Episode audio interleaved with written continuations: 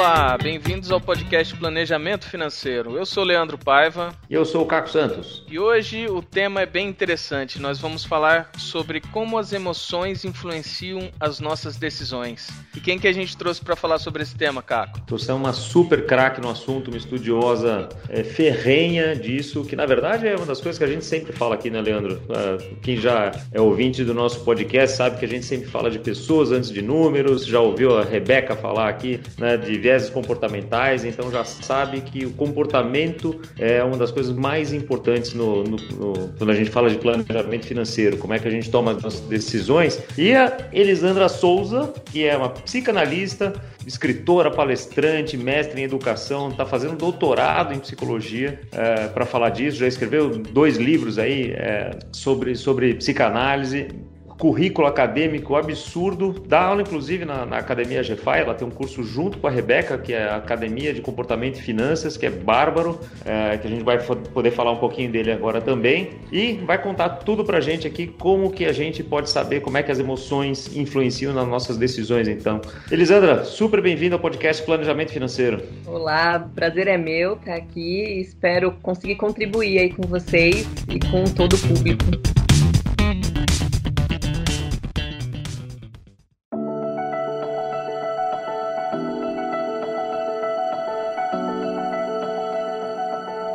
Gente tem essa expectativa aí de né, achar que é racional, né? Vai comprar um carro é que é racional, que vai comprar um, um doce no meio da tarde que é racional. Mas o que você estava falando pra gente aqui um pouquinho antes é que não é bem assim, né? Como é que, como é que funciona essa nossa cabeça? Como é que, como é que funcionam as emoções aí na hora de tomar uma decisão? Sabe que o, o, o Freud ele sofreu muito porque ele quebrou o paradigma da racionalidade e da autoconsciência, né? Quando ele trouxe o conceito do inconsciente Então, o, o que a gente aprende na psicanálise é que esse desconhecido chamado inconsciente, ele atua muito mais na nossa vida do que a gente espera ou do que a gente consegue perceber. Ah, então, uma pessoa, por exemplo, que esquece alguma coisa, esquece alguma coisa muito importante, por exemplo, a pessoa vai viajar quando chega no aeroporto esqueceu o passaporte esqueceu um documento. Uh, isso dentro da psicanálise a gente vai falar que é ação do inconsciente. E assim como uh, como é que eu não consigo emagrecer se eu sei o que eu tenho que fazer? Como é que eu não consigo guardar dinheiro se eu sei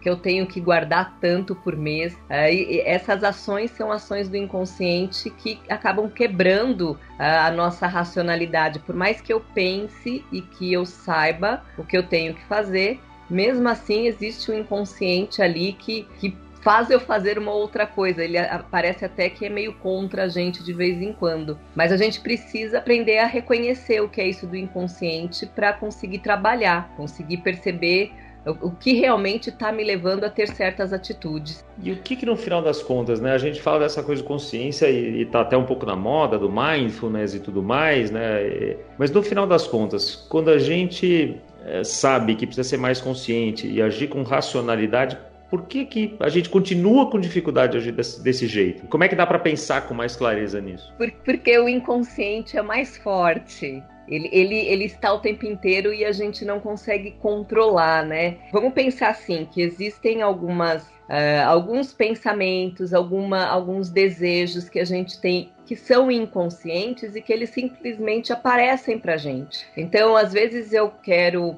como você colocou um, exemplo, ah, eu quero comprar um carro. Então eu preciso guardar um X por mês para conseguir comprar esse carro. Uh, só que eu acabo, naquele final de semana, eu acabo falando, ah, não, eu vou fazer uma viagem, depois eu guardo um pouquinho mais. Ah, eu vou sair, ir num teatro, vou jantar fora e depois eu guardo um pouquinho mais. Uh, porque o que move a gente uh, é isso, que a gente chama que é mais emocional, que é isso que é do inconsciente, porque a gente uh, não tem uma racionalidade. O, o, a gente já tem vários aí uh, profissionais da área da psicologia econômica que fala dessa não racionalidade. Uh, o Kahneman fala da não racionalidade, é, não uma racionalidade que não consegue ser total. A gente consegue pensar muitas coisas e consegue planejar muitas coisas, mas se a gente não tomar cuidado, a gente tem realmente um inconsciente que atravessa e que vai fazer a gente ter outras atitudes que a gente não percebe, né? Mas principalmente pela emoção, pelo prazer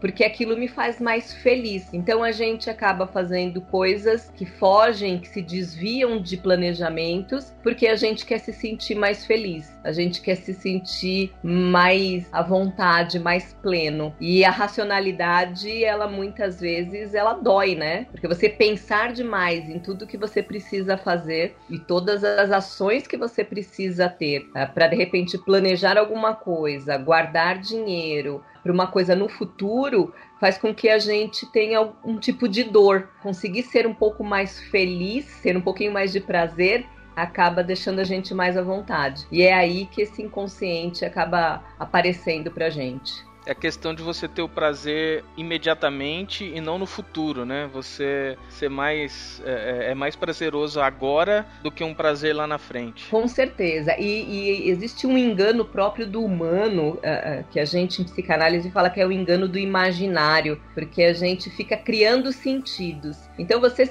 justifica para você mesmo esses prazeres imediatos. Por exemplo, ah, eu vou hoje eu vou viajar, uh, mas depois eu trabalho um pouquinho mais e guardo um pouquinho mais de dinheiro. Então, compensando isto que eu vou gastar agora. É, só que esse, esse, futuro não chega, né? Nem o futuro de eu conseguir guardar o dinheiro, nem o futuro de eu conseguir trabalhar mais, né? Então eu sempre vou, todo final de semana eu estou justificando com a mesma coisa. Só esse final de semana eu vou fazer uma festa, vou fazer um churrasco. Só esse final de semana eu vou viajar. Só esse final de semana eu vou sair com os meus amigos e depois eu consigo me organizar e, e guardar o dinheiro e investir em alguma outra coisa. Só que este depois parece que nunca chega. É aquela coisa do não existe a força de vontade futura, não é isso? A força de é. vontade é sempre do momento presente, né? É, é, tem que ser. Se a gente não conseguir enxergar isso, a gente realmente não consegue uh, planejar. Porque todo planejamento que a gente faz, que é muito longo, fica muito distante daquilo que a gente vive hoje.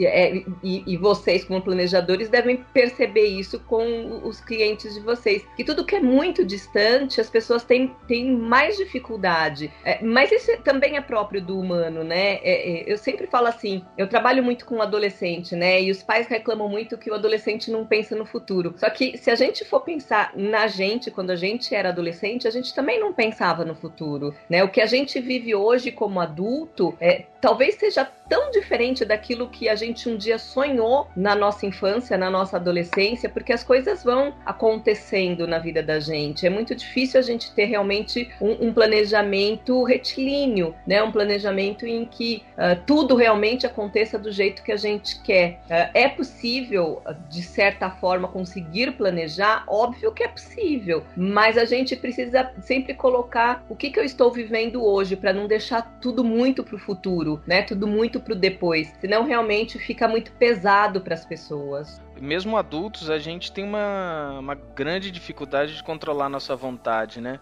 Muitas vezes a gente fala assim, não, não vou gastar isso aqui, gasta. Eu tenho um, um casal de clientes que é impressionante. Eles uh, pagam o planejamento, eles sempre que me encontram demonstram que querem fazer, mas eles nunca fazem. Eles, eles demonstram uma vontade muito grande de fazer, mas acabam não fazendo, não guardam, não, não gastam aquilo que propuseram. É impressionante, eles sempre se desviam do que eles se planejam. É, em, em, psicanálise, a gente diferencia, até para diferenciar essa coisa do que é consciente do que é inconsciente, o desejo da vontade. A gente fala que a vontade ela é consciente, é isso que eu falo para você. Ah, eu tenho vontade de viajar, eu tenho vontade de comprar uma casa, eu tenho vontade de uh, comprar um carro, uh, mas o desejo, por ser inconsciente dentro da psicanálise, ele é algo que vai aparecendo pra gente. E, e muitas vezes vai aparecendo na contradição da própria vontade. Então, quando você diz assim, ah, é, é, esse casal de clientes, eles têm muita vontade, e eu acredito que seja muita, muita, muita vontade mesmo, mas eles não conseguem, o não conseguir tá no campo desse desejo inconsciente, ou seja, existe uma ação do inconsciente é, fazendo com que a vontade não se realize, mas um desejo, porque pode ter certeza que quando eles não fazem o que eles deveriam fazer para conquistar isso que é da vontade dele, eles estão tendo prazer em alguma coisa. Então, e, existe uma, uma emoção de, de bem-estar, alguma coisa no sentido de felicidade, de alegria, uh, mesmo quando eles não fazem aquilo que eles estavam se propondo. Então, se está gastando mais é porque ali tem algum prazer.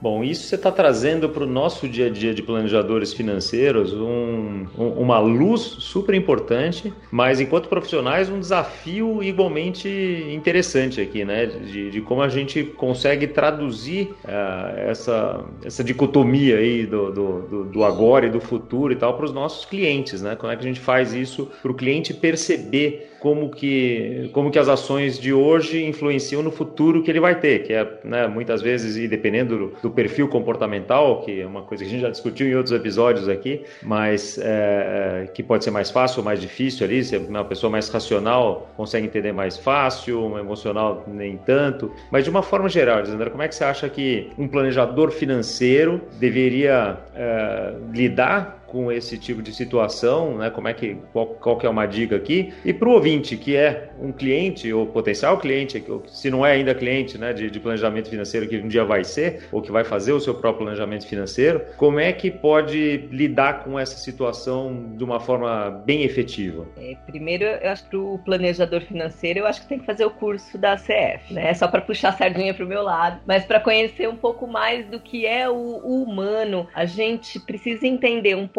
mais de como se constitui uma pessoa, de como que a gente funciona. É, essa questão do perfil comportamental é, ajuda, eu acho que muito, a traduzir determinadas atitudes, mas é, o, o, humano é mais profundo do que isso. Então, realmente existem é, é certas certas questões uh, de qualquer uh, perfil comportamental que vai para além, novamente, né, além da racionalidade. Eu, eu acho que para o planejador financeiro, ele conseguindo perceber que o que a pessoa está fazendo é, uh, é, muito contrário daquilo que ela diz que é a vontade dela, ele pode apontar isso para a pessoa, né? E, e, eu vou dizer mais para vocês.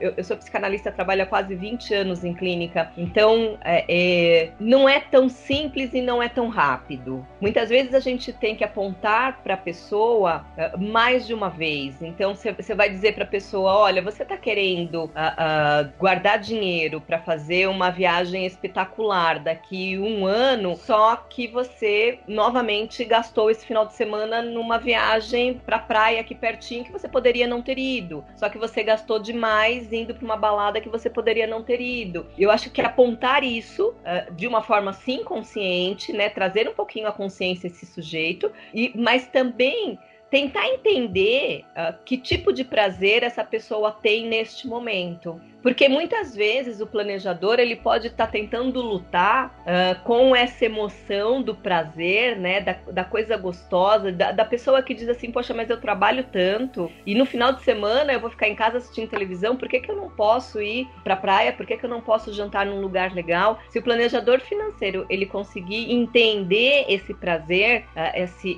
essa felicidade momentânea da pessoa, talvez ele consiga também fazer uma tradução disso para uma maior racionalidade, fazer a pessoa entender que ela pode sim abandonar um pouco esse prazer momentâneo para um prazer maior no futuro. Então eu acho que o planejador financeiro ele precisa sim apontar para a pessoa, vai apontar mais de uma vez, mas também entender que prazer que está dando ali naquele momento como o Leandro falou, né, desse, desse casal de clientes, é, que, que prazer será que está ali para esses dois? às vezes um prazer que sustenta a relação, né? Às vezes é um prazer que faz com que realmente os dois fiquem juntos, porque se eles não fizerem esse gasto, se eles não saírem como eles saem, às vezes a relação própria de casal ela se desfaz. Então, o planejador financeiro ele precisa sim uh, entender o, o prazer que está ali no momento em que a pessoa escorrega, se desvia, peca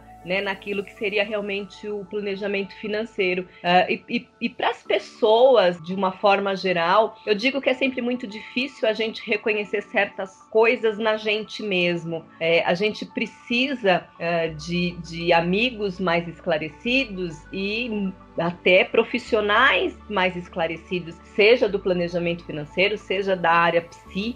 A, a gente sozinho, a gente tem muita dificuldade. É, é, eu, eu, eu sempre uh, faço a metáfora do olhar no espelho. É muito difícil a gente conseguir olhar a gente completamente no espelho. Aliás, a gente não consegue, porque sempre uma parte da gente fica de fora quando a gente está se olhando no espelho. Talvez para a pessoa uh, comum uh, tentar procurar um profissional né, da área que ela precisa para trazer este olhar para ela que ela não consegue ter de si mesma, ou se ela não pode, num determinado momento, uh, tentar conversar com uma pessoa que tem um pouco mais de conhecimento bacana isso que você falou. É exatamente o que o Tobias Mag falou no, no último episódio. É, que muitas vezes, muito mais do que um amigo, o importante é um profissional mesmo, que vai te falar coisas talvez duras ou coisas que você nem queira é, escutar, mas que precisa ouvir, né? E isso muitas vezes um amigo acaba não falando. Ah, com certeza. É. a gente sempre fala para que melhor é um profissional, né? É que às vezes a pessoa realmente está numa condição que ela não consegue, mas é, eu, eu acho que a gente sempre consegue conseguindo,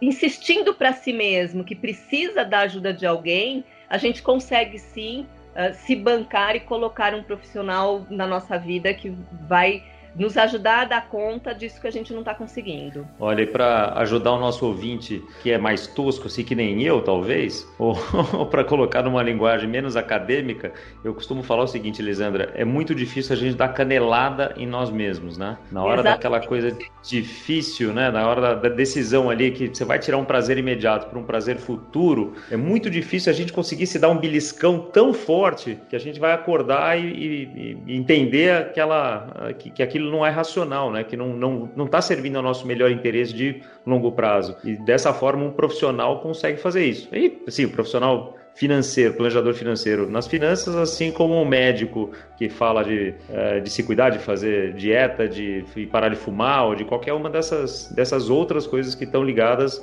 no final das contas, a emoções, né? Sim, é, é, é, eu dou muito exemplo do, do emagrecer, né? Porque eu, eu, acho que é a coisa mais, mais próxima, mais próxima de, da maioria das pessoas, porque a, a, gente, quando a gente quer emagrecer, a gente começa agora, a, janeiro começa aí, né? Todo mundo querendo emagrecer. E a gente já sabe no início do ano quanto a gente quer emagrecer. Só que a gente vai deixando, vai deixando, vai deixando. E a maior parte das pessoas, elas conseguem emagrecer quando elas passam por um profissional. Seja por um nutricionista, seja por um endócrino, uh, independente de tomar qualquer tipo de medicação. Uh, muitas vezes a pessoa vai no profissional e, e o profissional ele vai dar a dieta uh, ou o, o, regime, seja lá o nome que, que o, o, profissional dê, que essa pessoa poderia ter pego na internet. Mas é o olhar do profissional, é a fala do profissional, é a explicação do profissional que dá a força que a pessoa não, não tem.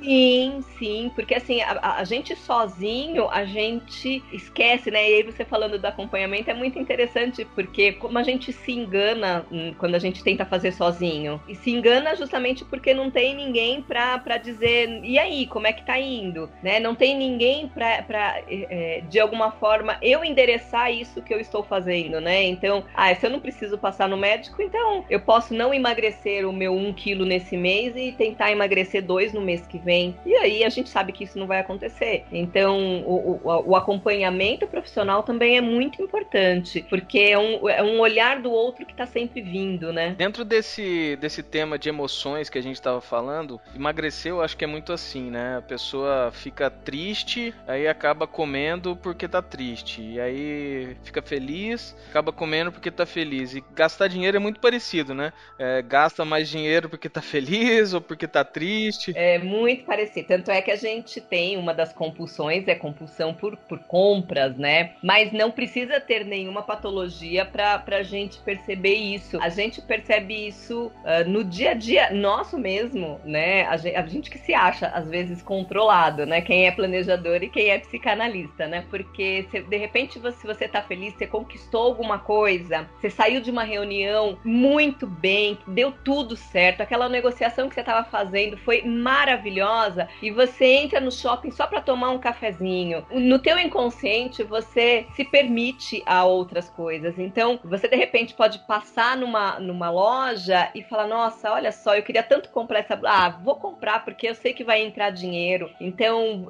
você acaba se colocando no, num lugar em que você merece muito. Do mesmo jeito e, e na mesma ação, quando você está muito triste, porque você, vamos pensar a mesma situação, você sai de uma reunião onde você se saiu muito mal, onde a negociação deu errado, onde você viu que você perdeu dinheiro, você vai para o mesmo shopping tomar o mesmo cafezinho, aquela sensação de que uh, você sofreu naquele momento e que parece que tudo deu errado, pode fazer você, o seu inconsciente dizer assim para você: Poxa, você já sofreu tanto, você merece alguma coisinha agora para te fazer feliz. Vai lá e compra aquele, aquele tênis, compra aquela roupa, ou vai almoçar naquele restaurante legal. Então, as emoções, não é que assim, quando a gente está feliz, a gente toma melhores decisões e quando a gente está triste, toma piores decisões. Eh, tanto, tanto estando feliz como estando triste, a gente pode tomar boas decisões ou péssimas decisões. E por isso, a gente precisa reconhecer quando é que a gente está sendo muito movido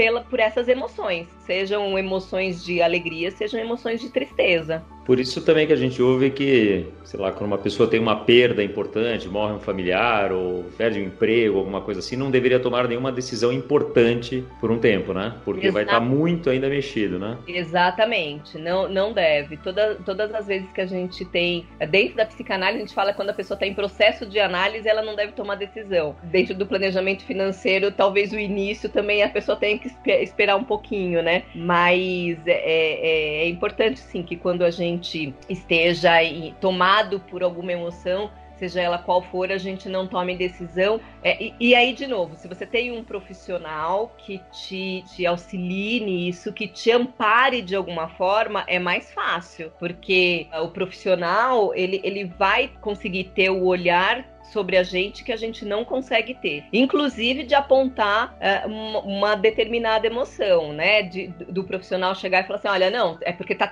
dando tudo muito certo na sua vida, mas você não precisa gastar agora com isso, né? Será que você não pode esperar um pouquinho mais? Ou ao contrário, né? Olha, não, é porque você passou por uma situação de perda, é porque você está muito triste, né? Mas de repente você pode esperar para comprar isso ou aquilo, ou tirar seu dinheiro da, da, da poupança e, e, viajar pelo mundo. Então, é, eu acho que o olhar do profissional nesse momento é extremamente importante, porque a gente é simplesmente levado, a gente não se dá conta de que a gente está tomando tomando decisões em função dessas emoções que, que a gente está tendo num determinado momento. E se eu não tenho um planejador financeiro, mas por exemplo, eu sou uma pessoa controlada e tal, e tenho um irmão, por exemplo, que gasta muito e tal, tem como eu influenciar as decisões econômicas dele de uma forma positiva? Primeiro, é, eu, eu acho que a gente nunca é totalmente controlado, né? Mas isso é visão psicanalítica, né? Mas é, eu acho que é possível a gente auxiliar as pessoas que estão à nossa. Aliás, a, a,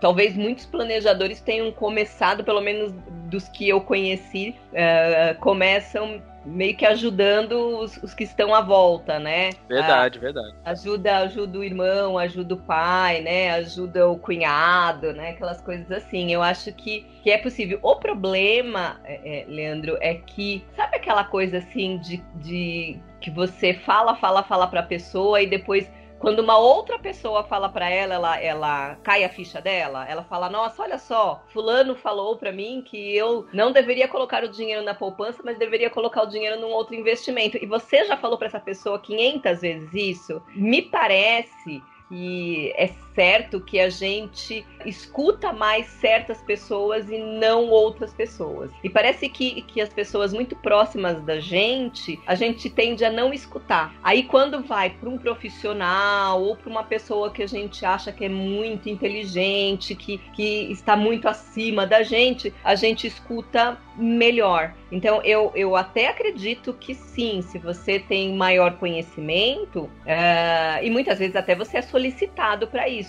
Você pode ajudar um, um, familiar seu, mas vai depender de se ele te escuta ou não. Já tem um ditado que diz, né, que santo de casa não faz milagre. Exatamente. É, é, então, eu vou marcar, eu vou marcar esse ponto do podcast aqui para mostrar para minha esposa, para ela ver que a culpa não é minha, entendeu?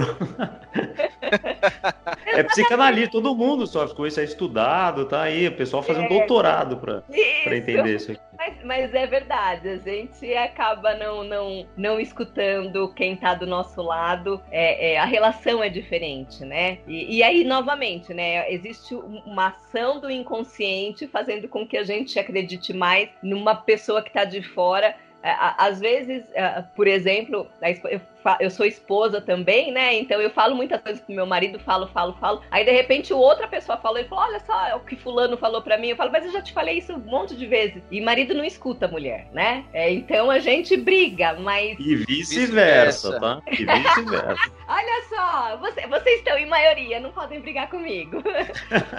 não, você é convidada, a gente jamais brigaria com você.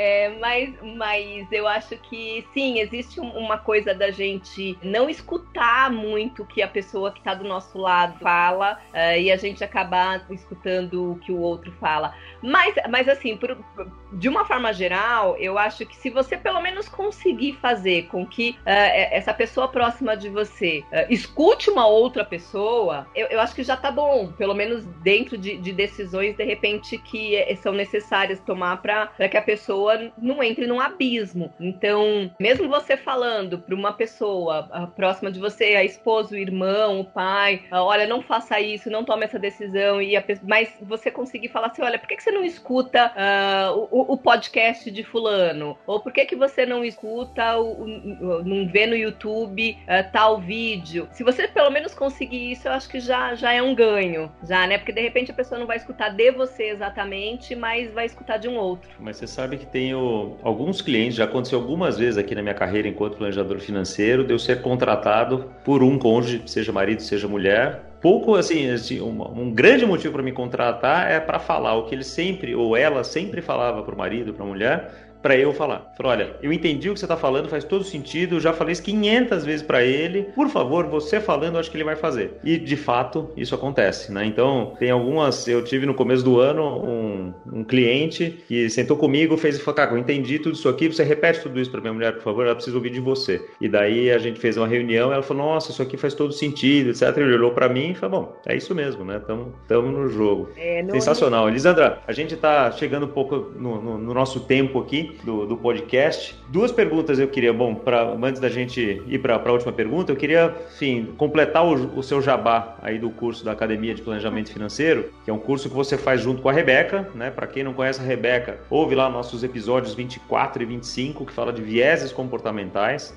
Então a Rebeca Toyama, que é coach, que também é craque nessa parte comportamental, tem um curso junto com a Elisandra, aqui na Academia GFI, é, que fala justamente disso. Conta aí 30 segundinhos aí como é que é esse curso e por que que todo planejador financeiro no mínimo, deveria, deveria se ligar nesse curso. É, é, é um curso de comportamento e finanças, né? Que a gente uh, faz com que, que o planejador consiga entender um pouco mais profundamente uh, sobre a, a constituição da pessoa e as ações da pessoa, né? Porque uh, a, a, gente vai lidar com o comportamento, mas também com o antes do comportamento, né? Como é que aquele, aquele comportamento se constitui, como é que, que se constrói aquele comportamento. Então, é, é um curso aprofundado, é eu acredito que, uh, desse conhecimento do humano. E existem muitas atividades práticas onde também a pessoa acaba uh, se conhecendo um pouco melhor. Eu, eu acho que na psicanálise, assim como no planejamento financeiro, a gente também precisa entender como é que a gente funciona para conseguir entender o outro. Né? Se eu conseguir entender uh, por que, que eu gasto demais ou eu gasto de menos, eu consigo também entender o outro. Então é um, um curso em que as pessoas vão conseguir se conhecer um pouquinho melhor e também conhecer mais profundamente como é que se constitui o outro e como é que eu posso agir auxiliando esse outro.